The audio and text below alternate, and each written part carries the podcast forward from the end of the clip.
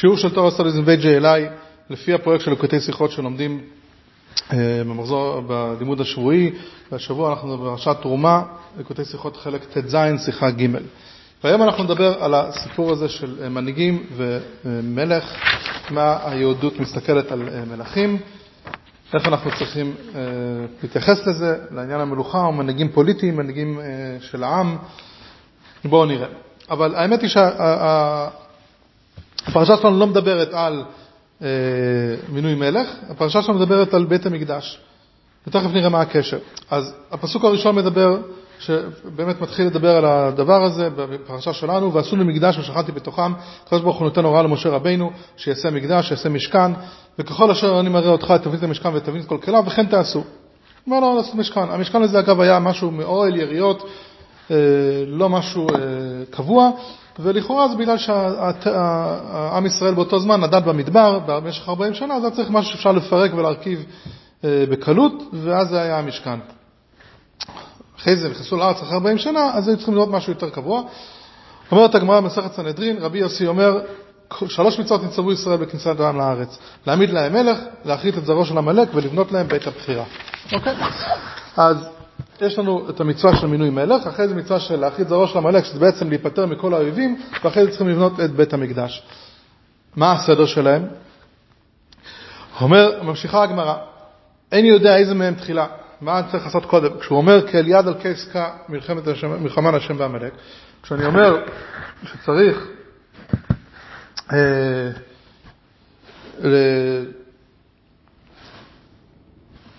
למלחמה כביכול צריך להיות כבר כיסא קיים, ככה אה, מפרשים את הפסוק, ואומר להעמיד להם מלך תחילה ואין כיסא אל המלך, שנאמר וישב שלמה על כיסא השם למלך, יש כדבר של כיסא מלכות וכי יד על כס כה מלחמה על השם המלך, זה אומר שהמלחמה צריכה להיות כשכבר יש כיסא, וכיסא מסמל מלכות. עדיין, אוקיי, אבל איפה מגיע בית המקדש? עדיין אני יודע אם לבנות להם בית הבחירה תחילה או להכריז זרעו המלך תחילה. הבנו, מלך זה דבר ראשון. מה מגיע אחרי זה? אה, מלחמה עם האויבים או בית הבחירה, כשהוא אומר והניח לכם מכל אויביכם, והיה המקום אשר יבחר השם, רק אחרי זה, זאת אומרת, עושים את בית המקדש, והיא אומרת להכריז זרעו של המלך תחילה, וכן בדוד הוא אומר, וככה באמת היה, שדוד המלך קודם כל ישב בביתו, והשם הניח לו מסביב, ואז אה, בואו נראה את זה בפנים. אה, שמואל ב', ויהי כי ישב המלך בביתו והשם הניח לו מסביב מכל אויביו. ואז ויאמר המלך נתן הנביא, אין אנוכי יושב בבית ארזים וארון האלוקים יושב בתוך העירייה, אני יושב בבית וארון האלוקים יושב במשכן כזה, עדיין לא בנו בית כמו שצריך, ואם ככה, עכשיו תאמר לדוד עבדי, להביא, עונה לו הנביא אחרי זה, שמואל ב' פרק ח' ואתה כה תאמר להבדיל לדוד. הקדוש ברוך הוא אומר לנביא להגיד לדוד, כה אמר השם צבאות, אני לקחתיך מן הנווה מאחר רצון להיות נגיד על עמי על ישראל. אני הוצאתי אותך ועשיתך מרועה צאן, הפכתי אותך למנהיג. ואהיה עמך בכל אשר הלכת. ואחרית את כל אויביך מפניך. אני פשוט, אני עזרתי לך להתגבר על כל האויבים, ועשיתי לך שם גדול כשם הגדולים עכשיו בארץ. אתה עכשיו מלך גדול, ומבחינת המלוכה אתה מסודר, מבחינת האויבים גם כן הכרענו את כל האויבים, ואז הוא אומר לו, כי ימלאו ימיך, לא, סליחה, ולמין היום אשר ציוויתי שופטים על עמי ישראל, והניחותי לך מכל אויביך ויגיד לך השם, כי בית יעשה לך השם. אני כבר אמרתי לך לפי המון שנים, לפי המון דורות, שצריכים לבנות בית להשם, צריכים לעשות בית המקדש, אז מתי זה יקרה? עכשיו, כי ימלאו ימיך ושכחת את אבותיך, והקימות את זרעך אחריך, אשר יצא, יצא ממייך, והכינות את ממלכתו. אז מי יבנה את הבית? זה שהבן שלך, לא אתה, והוא יבנה בית לשמי וכוננתי את כיסא ממלכתו עד עולם. למה? היות ובית המקדש צריך להיות בית של שלום, אה, ולכן, כמו שהזכרנו אפילו בפרשה הקודמת, שאת המזבח למשל היה אסור לבנות אפילו מברזל, כי ברזל מסמל את ה... אה, אה, זה שהורגים עם ברזל בני אדם, עם חרבות וכולי, ומזבח צריך להביא שלום, ככה בית המקדש, מלך שהיה קשור למלחמות, לא יכול, לעשות, לא יכול לבנות בית המקדש, למרות שדוד היה דוד המלך, המלך הראשון, אה, טכנית הוא היה המלך השני, תכף נראה את ההבדלים בין שאול ודוד, אבל בגדול הוא, היה, הוא התחיל את המונרכיה של ממלכת יהודה, ממלכת, ו, ו, ובאמת אפילו משיח יהיה אה, מזרעו של דוד, ולכן אנחנו אה, לכן הוא לא יכול, אבל בכל זאת הוא לא יכול לבנות בית המקדש, היות והוא היה קשור למלחמות. אשר כן הבן שלו שלמה, שבאמת נקרא שלמה על שם שהיה שלום בימיו, היה מנוחה, וידוע שגם מלכת שבא היא זו שהגיעה אליו, ו... ולא היה צריך ללכת, אפילו לא לחפש אה, אה, את העמים האחרים.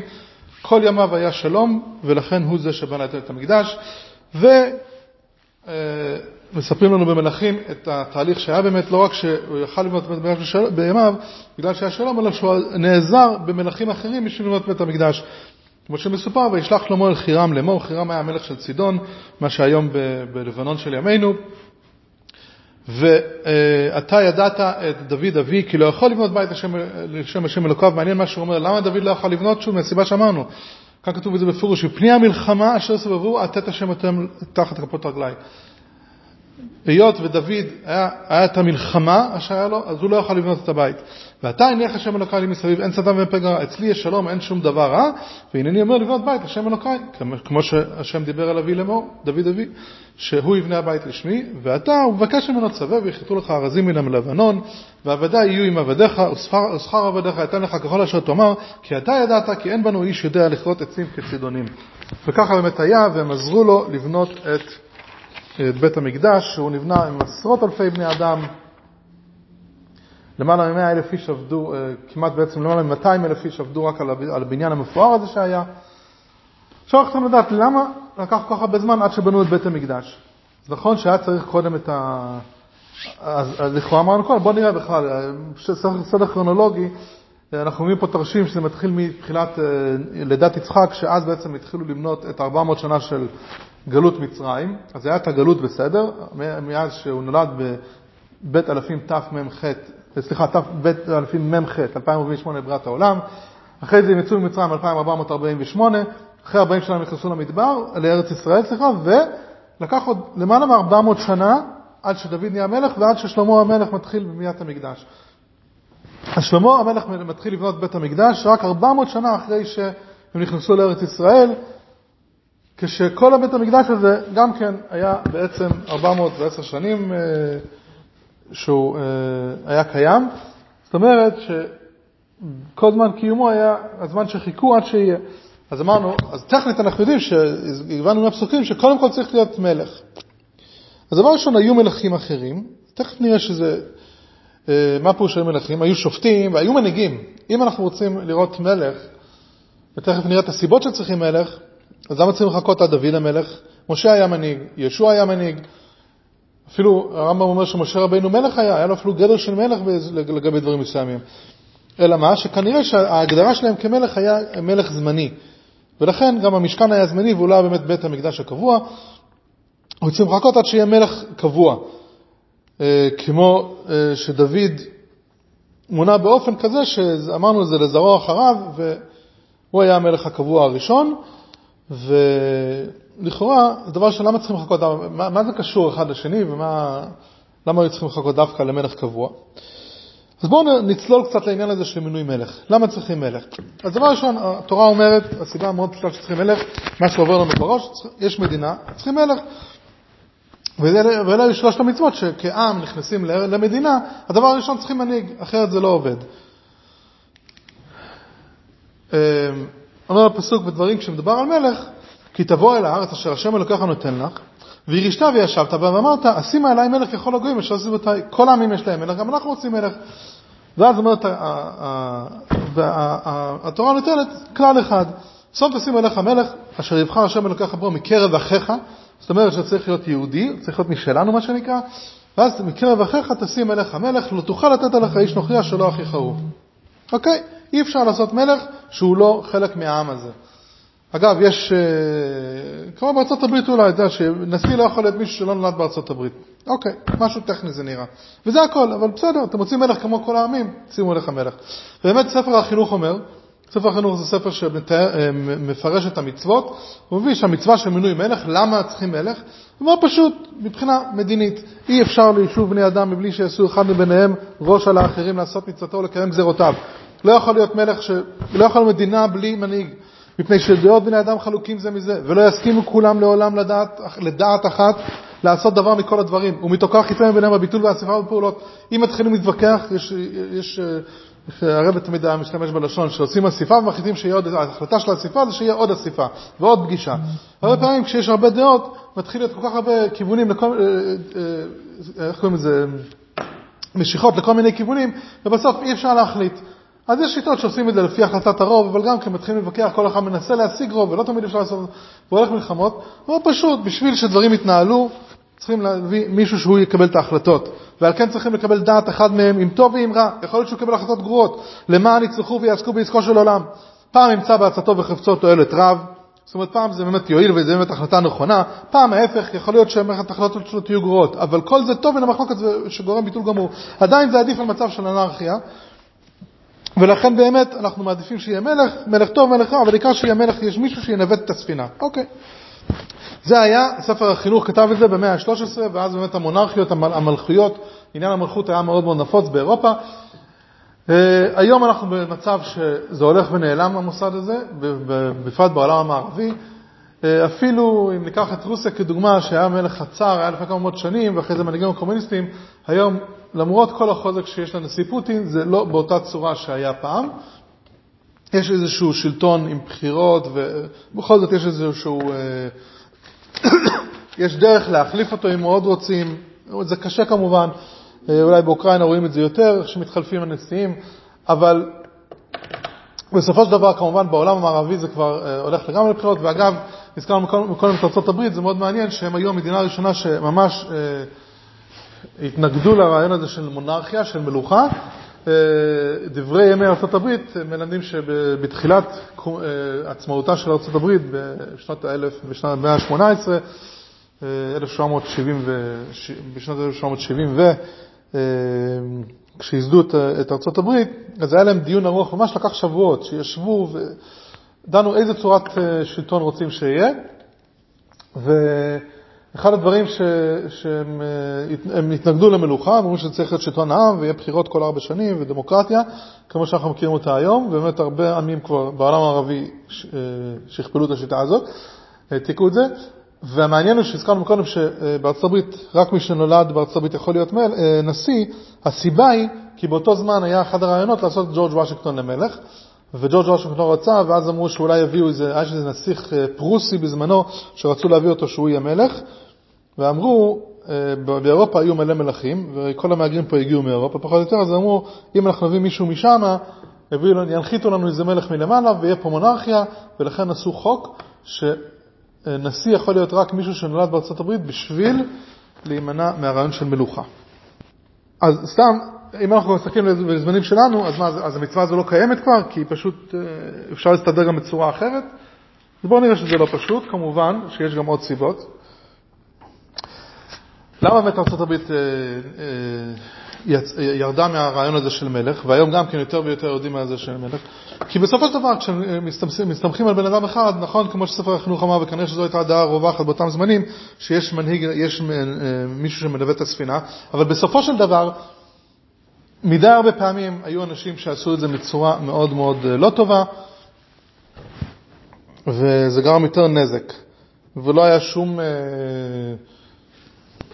דברים שיאזנו את השלטון הבלתי, אה, אה, את השלטון המוחלט שהיה למלכים באותם זמנים. אבל לתורה בעצם יש אה, סיבה יותר עמוקה למה צריכים מלך. ונכון שהוא צריך להנהיג את המדינה, ואם אנחנו נסתכל על הפסוק, אולי נקרא אותו קצת יותר בעומק, הפסוק שהבאנו בטקסט 5, מה התורה אומרת?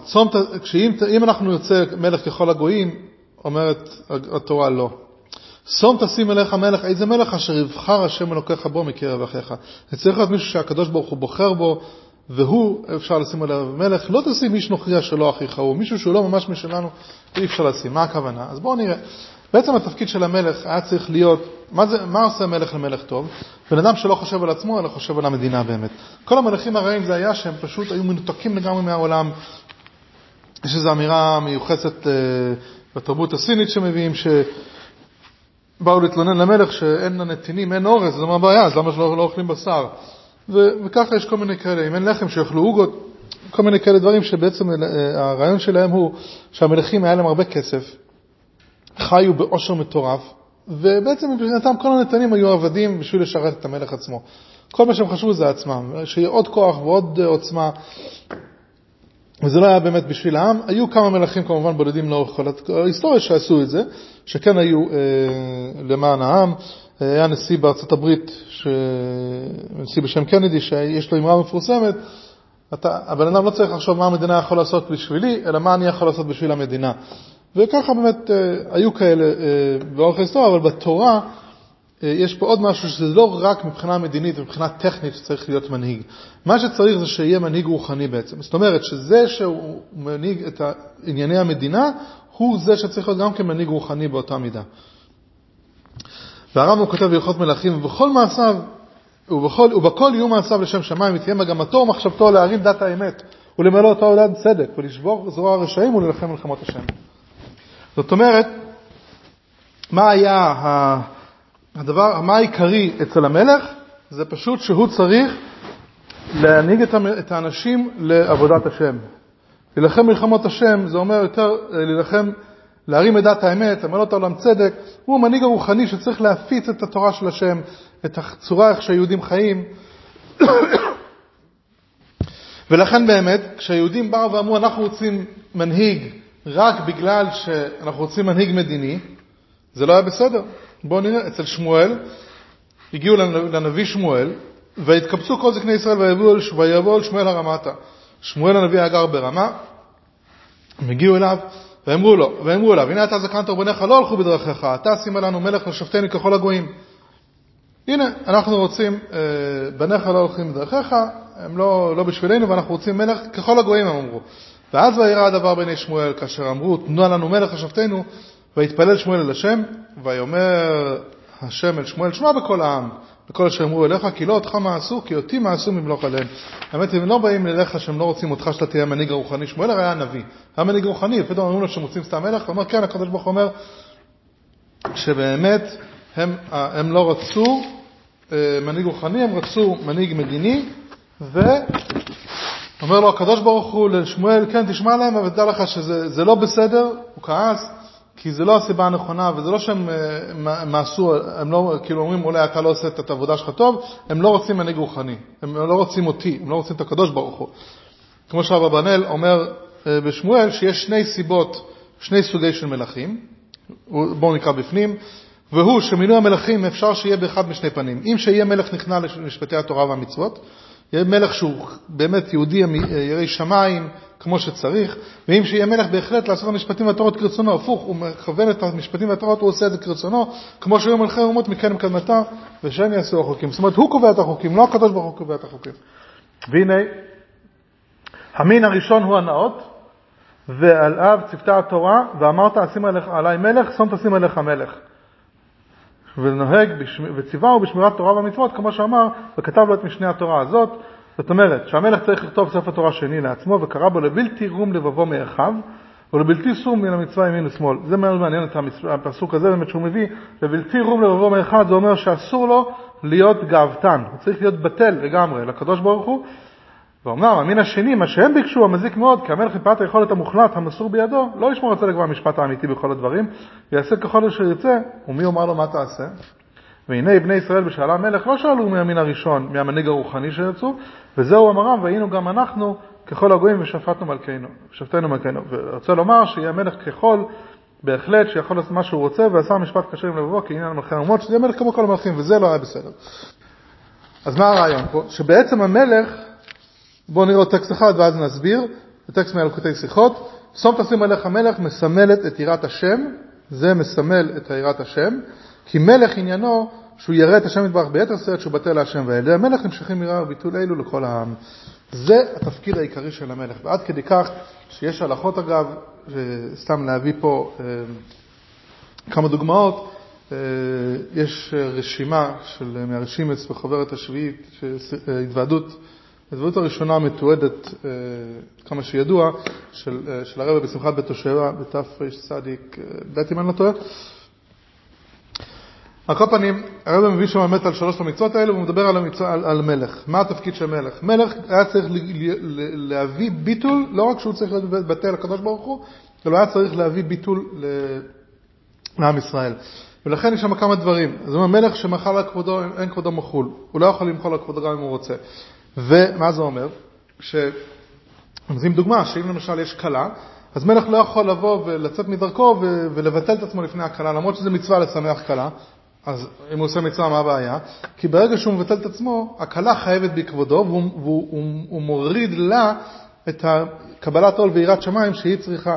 כי בזה שמכבדים את המלך, זה גורם ל, ליותר יראת שמיים אצל האנשים. קודם המלך הוא מנהיג רוחני, אז כשהבן אדם מבטל את אז, אז ממילא הוא לא יכול לעשות משהו שיגרום, התפקיד שלו זה לעורר ביטול אצל כולם, הוא לא יכול לעשות משהו שיפחית מהביטול הזה שיש לכולם. אבל כשמגיע לגביו, הוא מול הקדוש ברוך הוא, יש הלכה שאנחנו ב-18 אנחנו צריכים לכרוע. אז היום אנחנו עושים את זה בברכת האבות, בברכה הראשונה, ואחרי זה במוידים. אז ההלכה אומרת שהמלך שקרא אינו זוכף. ברגע שהוא הוריד את הראש, הוא לא יכול אפילו להתרומם. כי הוא כבר, הוא, הוא, הוא חייב להיות בכזה ביטול שברגע הוא הוריד, הוא לא יכול עכשיו להרים את הראש בפני הקדוש ברוך הוא, עומד ומתפלל עכשיו.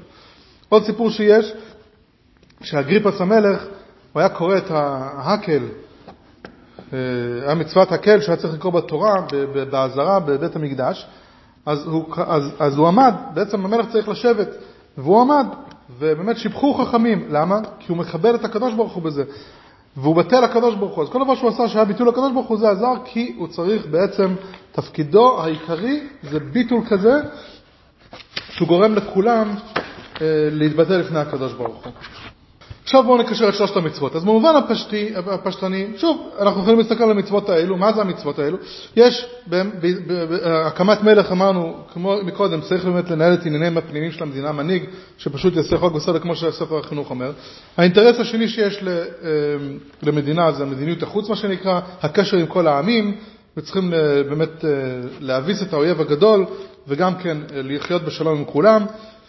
ואז המורשת התרבותית, שזה אנחנו עושים בבית המקדש.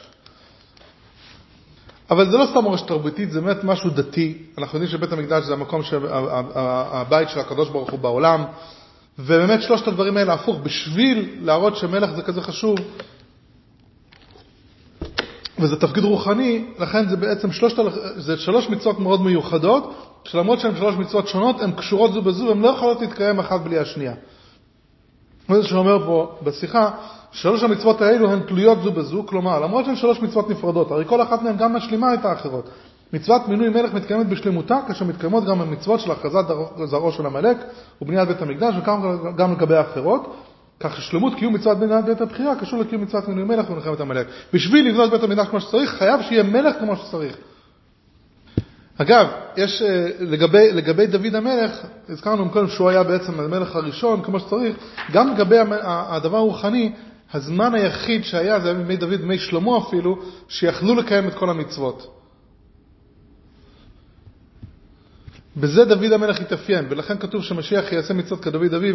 לא אכנס לפרטים עכשיו, אבל יש אה, דיונים שלמים מכל מיני מצוות שהיו יכולים לקיים רק בזמן ההוא, שכבר הגיעו לירושלים ולמנוחה ונחלה. האפיון של דוד היה יותר לגבי כלום המצוות מאשר מלך מדיני. שוב, מלכים מדיניים היו, היה שמשון הגיבור לפני זה, והיה כל מיני מלכים, גדעון או מי שלא יהיה, אה, וישוע עצמו, שהיו מנהיגים, אבל בצורה שאפשר לקיים את כל המצוות, באמת, הזמן שקיימו הכי הרבה מצוות היה בזמן של דוד ושלמה. והפעם הבאה תהיה בעזרת השם כשמשיח יגיע. ולכן היו צריכים לחכות עד שדוד המלך באמת יהיה מלך. כשהוא היה מנהיג רוחני ו- ומעשי, זאת אומרת, זמן משה ויהושע, למרות היו מנהיגים, לא יכלו, עד שכבשו וחלקו, לא היה שם את התרומות ומעשרות וכל מיני דברים כאלו שלא יכלו לקיים. על כל פנים, גם כשדוד היה מלך מכוח התפקיד הרוחני, אז הגיע גם בית המקדש ויכלו לקיים את כל המצוות של בית המקדש אה, כמו שהיה. וזה הכל היה תהליך אה, לפי ההתקדמות עד שהגיעו לשלמות הרוחנית הזאת. וזה מה שהרמב"ם אומר, כיוון שנכנסו, הרמב"ם שהוא ספר הלכות, מה פתאום מתחיל, נראה ברמב"ם, בתוך הרמב"ם יש היסטוריה שלמה, כי הוא מסביר שזה בעצם קשור, הוא מסביר את ההלכה, הוא מסביר שהיו כל מיני דברים, ואיך שהתהליך הרוחני התפתח, ככה המלך התפתח וככה בית המקדש, התפתח. אז כיוון שנכנסו לארץ, העמידו המשכן והגלגל 14 שנה, זה היה בזמן שכבשו וחלקו, אמרנו מקודם שלא היה תרומות ומעשרות, לא היה שום דבר, זה היה משכן עדיין ארעי. משם באו לשילו ובנו שם בית של אבנים, כבר אז היו, עשו יותר מצוות, יכלו לקיים תרומות ומעשרות, אז כבר שמו בית של אבנים, והיה גם והיה גם, והתחיל תקופת השופטים, ופרסו יראות המשכן עליו, ולא היה שם תקרה. בשס"ט שנה עמד משכן שילה, והיה שם את אלי, אלי הכהן הגדול, שהוא היה המנהיג הרוחני, ואז הוא חרב, ואז באו לנוב, ובנו שם מקדש, וכשמת שמואל, שוב, שמואל היה שוב נביא, מנהיג, חרב, באו לגבעון ובנו שם מקדש, ומגבעון באו לבית העולמים, זה היה בזמן, בזמן שלמה, ו, ואז הגיע אה, הסוף. כמו שהרב אומר בשיחה, שהמקדש שעשה משה נבנה במדבר והיה חונה ממסע למסע. לפיכך הוא היה באופן של משכן, כשזה היה אוי, זה רק, רק זמני. באופן זה של חיוב וקיום המשך, המשיך גם כאשר נכנסו לארץ. כל עוד היו שם באופן זמני, לפני סיום 14 שנה של כבשו ושקרו. ויהושע היה נחשב למלך, אז היה שם את המושג הזה של מלך. עדיין לא מלך קבוע, כמו שהזכרנו, ומשם באו לשילה, שם היו ישראל יותר במצב של מנוחה בארץ ישראל, זה היה אחרי, לאחר שכבשו וחלקו, ואז שם כבר היה, המשכן היה שם מאבנים, באו בית של אבנים ולא הכל מקדם, ושס"ט שנה עמד משכן שלו, וגם אחר כך, כשמת עלי חרב, הוא בא לנוב בנו שם מקדש, וכשמת שמואל וחרב הוא בא לגבעון, וכיוון שלא היה איזה מצב של מנוחה מוחלט במלחמה, אז לכן בימי נוב וגבעון זה לא היה בית עולמים בירושלים, ומגבעון באו לבית עולמים, שאז היה מלך בשלמות אצל דוד ושלמה, וכן היה מנוחה שלמה, מלחמת עמלק. מה זה אומר לגבי הרוחניות שלנו, כל המצבים האלו? אז הדבר הראשון, זה, הסדר שלנו בחיים ככה צריך להיות גם כן, ושלושת המצוות האלה מסמלות את התהליך הרוחני שלנו. הדבר הראשון זה קבלת עול. איתקפיה, מלך, מלך זה אומר, יש סדר, צריכים לשמוע על המלך, קבלת עול מלכות, וזה באמת הדבר הראשון, זה באמת היה תפקידו של המלך, כשדוד המלך היה, תפקידו של, אה, של, של, של, של כל מנהיג רוחני, והתפקיד שלנו עצמנו, לגבי, לגבי כל אחד, יש לנו שלושת המצוות בפנימיות שלנו, אנחנו רוצים דבר ראשון לקיים את המצוות בצורה של קבלת עול. אחרי זה מגיע עמלק, אנחנו צריכים, מה שקורה שאחרי שאנחנו מחליטים לקיים מצוות, ואנחנו מתחילים ללמוד מה זה המצוות, מגיע עמלק והוא אומר, בסדר, יודע את ריבונו, אני מסכים, יש מלך, הכל טוב ויפה, אבל עדיין יש, צריכים להתבטר מהרע. מה זה הרע הזה של עמלק? זה הקרירות, והוא יודע את ריבונו, הוא מכוון לברות בו.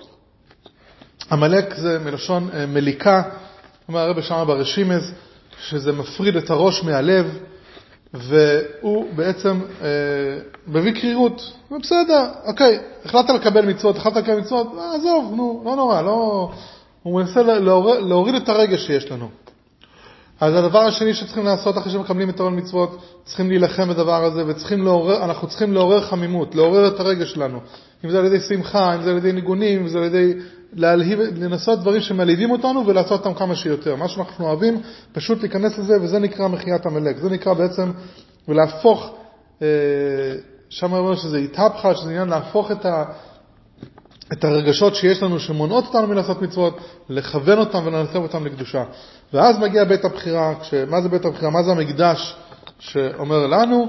זה השלב השלישי שאומר שאנחנו בעצם חיים חיי תורה, וזה בעצם לימוד התורה, שזה מגיע אה, אחרי שתי ההקדמות האלו, וככה אנחנו צריכים, אה, ככה יש לנו את שלושת, ושוב, זה שלושה דברים שלא יכולים להתקיים זה בלא זה. נותנים לנו דברים שאנחנו צריכים להתמקד בהם בהתחלה, וזה אומר שאי אפשר באמת לקבל עול מלכות בלי ללמוד תורה. אי אפשר מלך בלי בית המקדש, זה לא עובד. ושלושת הדברים האלה צריכים לבוא ביחד. רק איזשהו סדר שאנחנו צריכים לדעת שדבר ראשון מקבלים מלכות שמיים, דבר ראשון צריכים לטפל ברע, ואנחנו צריכים כמובן ללמוד תורה ולחיות חיי תורה, וזה עניין של בית המקדש שיש לכל אחד מאיתנו.